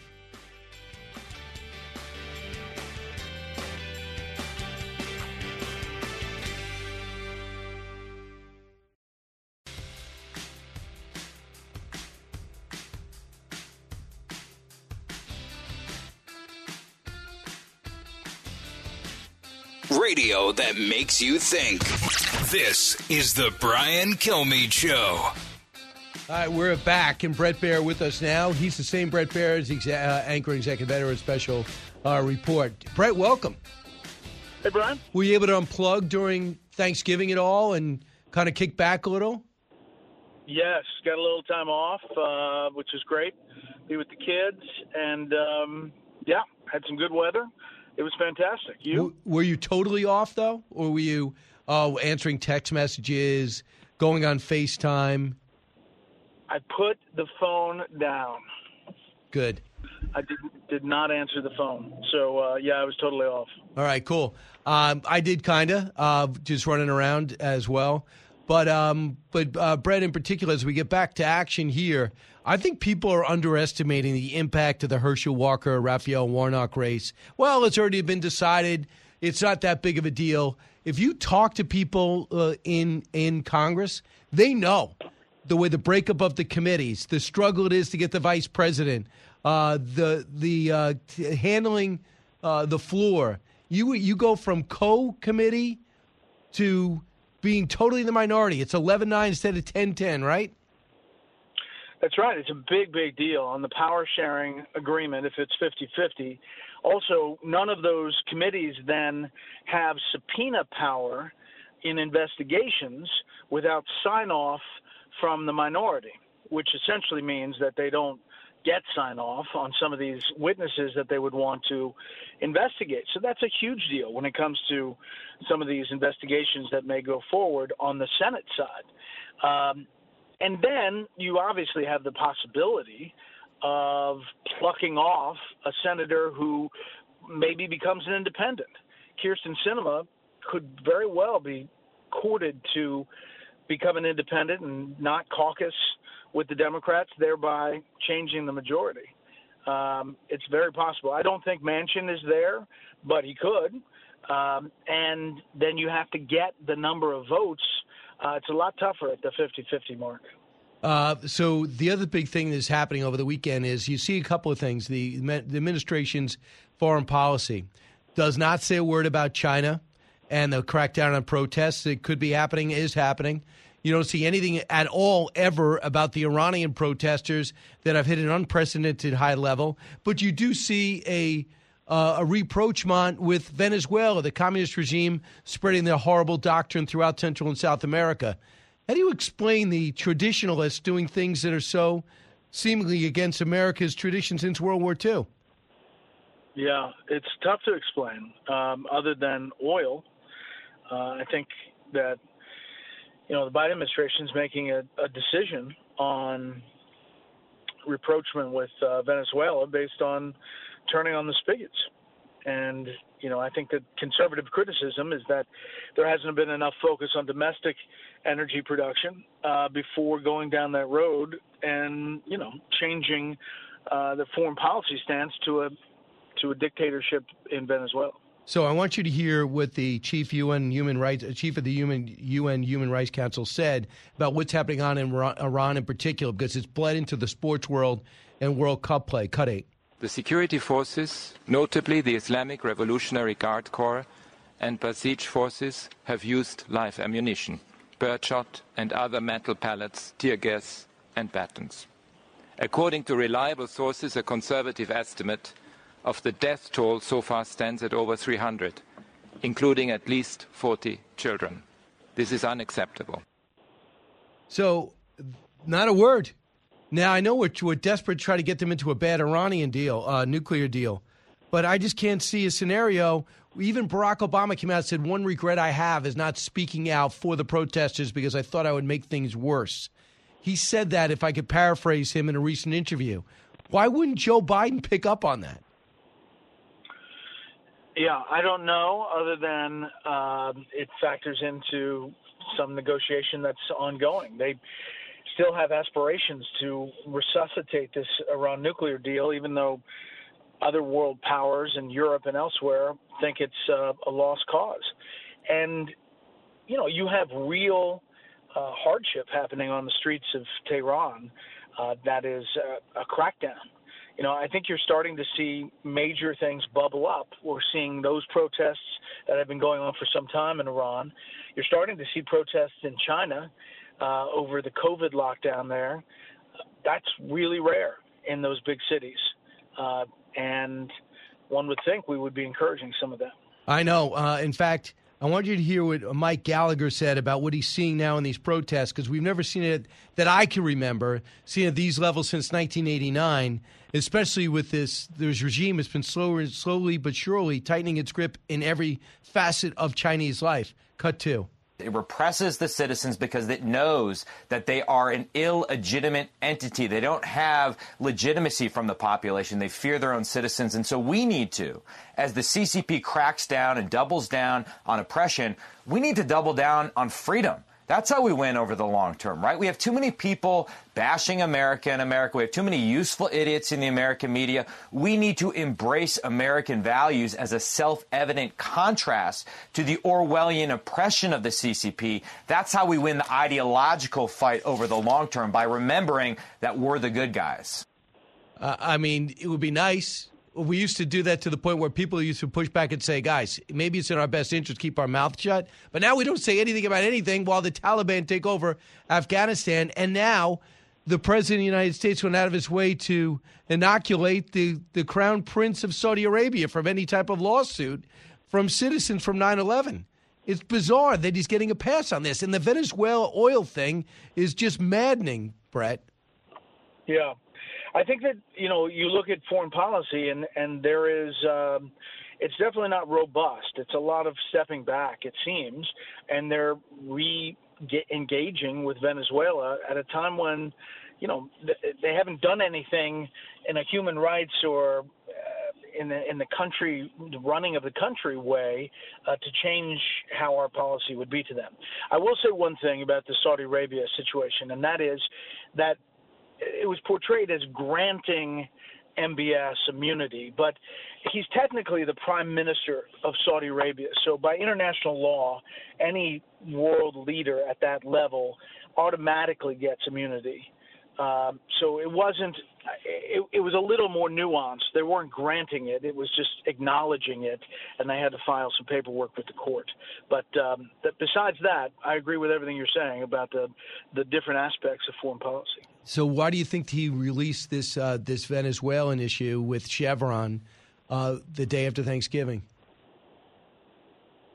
I don't know. Maybe there were people weren't paying attention. I, I don't know. I mean, it doesn't get a lot of coverage, and besides us talking about it, I haven't seen it in a lot of places. So, Brett, have you picked your lead story tonight? Um, it is going to be about the president. It may be about Venezuela. Okay. Um, but uh, that is definitely going to factor in with our panel and Brit Hume, and it's going to be a good show. So, a lot of people don't know this, but oftentimes at 550, you'll text me and say, I don't know where to start. And I will tell you, why don't you just take this and I'll just, and you'll put it into the prompter. A lot of people don't know yeah. that. The fact that you send me your rundown is very helpful. Right. And then I give you, and I'll just meddle with yours too, even on the middle of the show. Like, I don't like to tell a lot of people that because I can't verify it. But maybe you. just think about this. This was the story the day before the U.S. played the UK. Uh, and the, the name I'm, uh, the guy I'm talking to is Piers Morgan, cut 12. I like to bet you a thousand pounds goes to a charity that the U.S. ties or wins against the UK. Would you take that bet? No, but what I will do is raise you to $5,000, right? $5,000 says you do not get anything out of that game and England beats you. I will absolutely do it. So, as you know, Zero zero tie. Brian Kilmeade's victorious, and the U.S. survives to play another day. Your react, Yeah. your gut reaction as an athlete and as a newsman. I, I'm very proud of the U.S. I think they could have won that game actually because Yeah. I watched it. Um, but wow, I mean, he should have taken the thousand pounds. I know. So listen to the response today. Can I just say, I've never seen anybody celebrate more when their team has failed to win a match and scored zero goals. I mean, time for a bit of perspective. England are almost certainly through to the next round unless we lose 4 0 to Wales, which we won't. Right. You lot have now got a massive game against Iran, who hammered Wales and looked to me like a very dangerous opponent. You may not be feeling quite so cocky soon, Mr. Kilmeade. He gave 2,500 to Tunnel to Towers and 2,500 to Folds of Honor. But having said that, I'm sure you don't appreciate his attitude towards me. it's between him and Gutfeld. I mean, you really take it on the chin. right. So you are you as a golfer and a mainstream sports guy, Brett? Are you watching the World Cup at all? I am. I watched that game, and um, I plan to watch U.S. Iran because I think it's really cool. Not only in the um, the moment for trying to move on, but uh, really cool in world politics at the same time. All right. Uh, in fact, the, the U.S. Soccer Federation didn't put the Islamic symbol on the flag when they posted it. The fact that the Iranians did not sing the national anthem, they could all be jailed when they get back for that. They took their leading player and put him in jail for protesting the government's oppressive handling of the protesters, where over 300 have died. This is very. This is going to be fascinating. And the only terror attack we heard threat, we heard it was coming from Iran threatening to attack Qatar. Uh, Qatar. So this is fascinating. Yeah. Some of the nuances and shades to this game on Tuesday. Yeah, definitely. And then you had uh, some fans that had the old Persia flag uh, that was deemed as a political statement against Iran, so they were prevented from going in with that. I mean, there's all kinds of like little stories like that, and uh, obviously the impact of that game beyond the game is really interesting. Not that I haven't, I've worn out my welcome. The last thing I'm going to end with is just bring us inside the Kevin McCarthy quest to be speaker. To me, there's no second place. Andy Biggs, perhaps, with a handful of votes. What are they going to? What is going on behind the scenes here? I think he's going to have the votes. I think um, this is a lot, you know, of, of drama uh, for a vote that's going to materialize because he has Jim Jordan and Steve Scalise uh, on his side. So, uh, yeah, it may take a couple ballots, but I think it's going to eventually go McCarthy's way. If I had to bet, now last time we thought that it was going that way, and it didn't, and they didn't have the votes, and that's how you got Paul Ryan as uh, Speaker of the House. So, you know, anything can happen. I just think that because he's lined up the support ahead of time, uh, it's probably going to tip his way. Bret Baier, I think we've learned a lot. I think we're ready to go. You took a couple of days off, but you have not lost your fastball. All right, my man. Have a good one. Go get him. Brett Baier, special report tonight. When we come back, we finish up with your calls and maybe a more to know. We haven't done that in a while. Do we have any ink? We have any uh, toner in the printer, Allison? Yeah, but I'll create one real quick. Back in a moment. Educating, entertaining, enlightening. You're with Brian Kilmeade.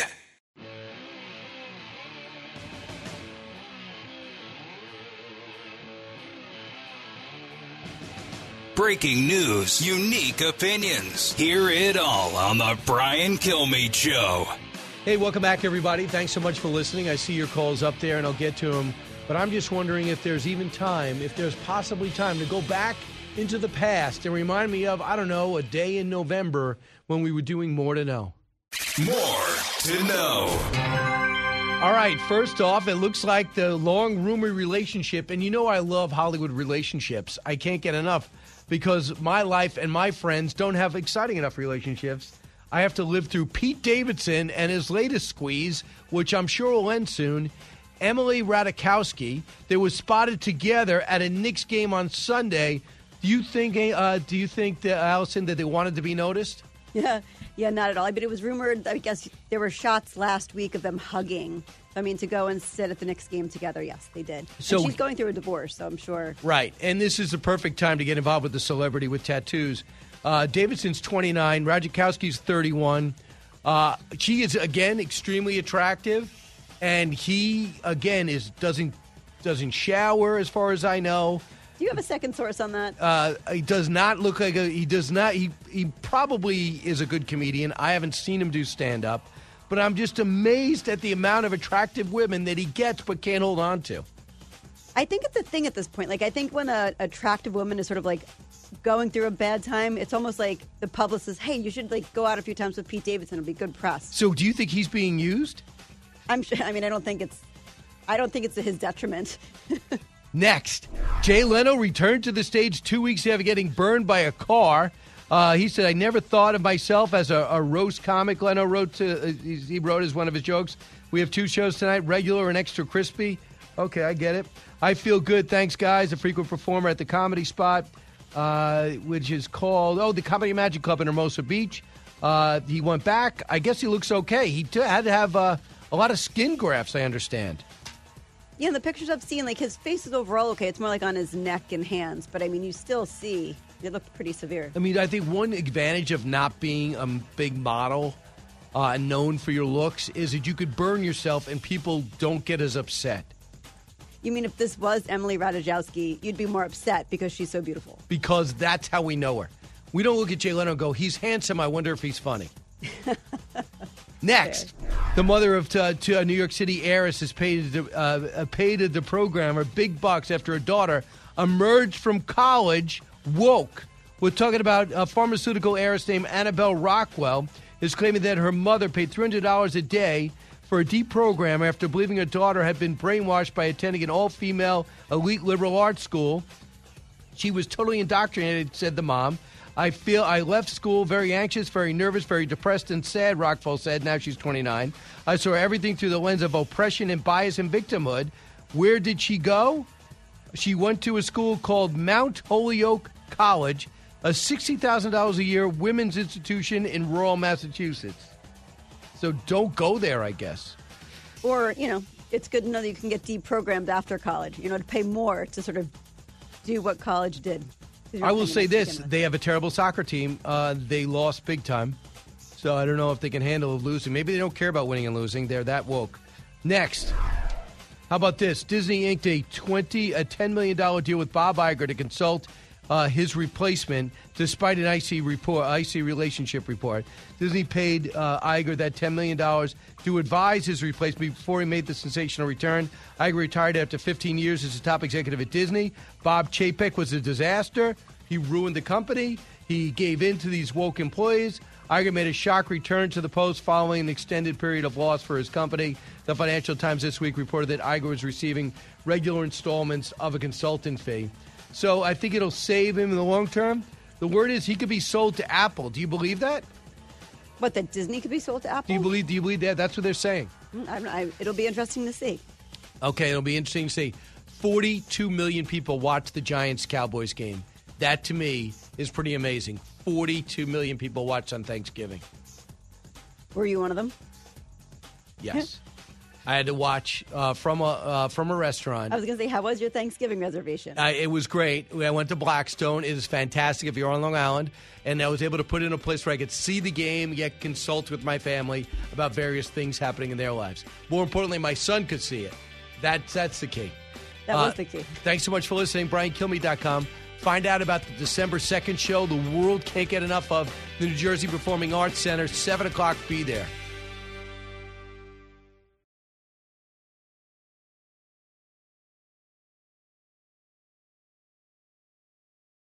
Pull up a chair and join me, Rachel Campos Duffy. and me, former U.S. Congressman Sean Duffy, as we share our perspective on the discussions happening at kitchen tables across America. Download from the kitchen table the Duffys at foxnewspodcasts.com or wherever you download podcasts.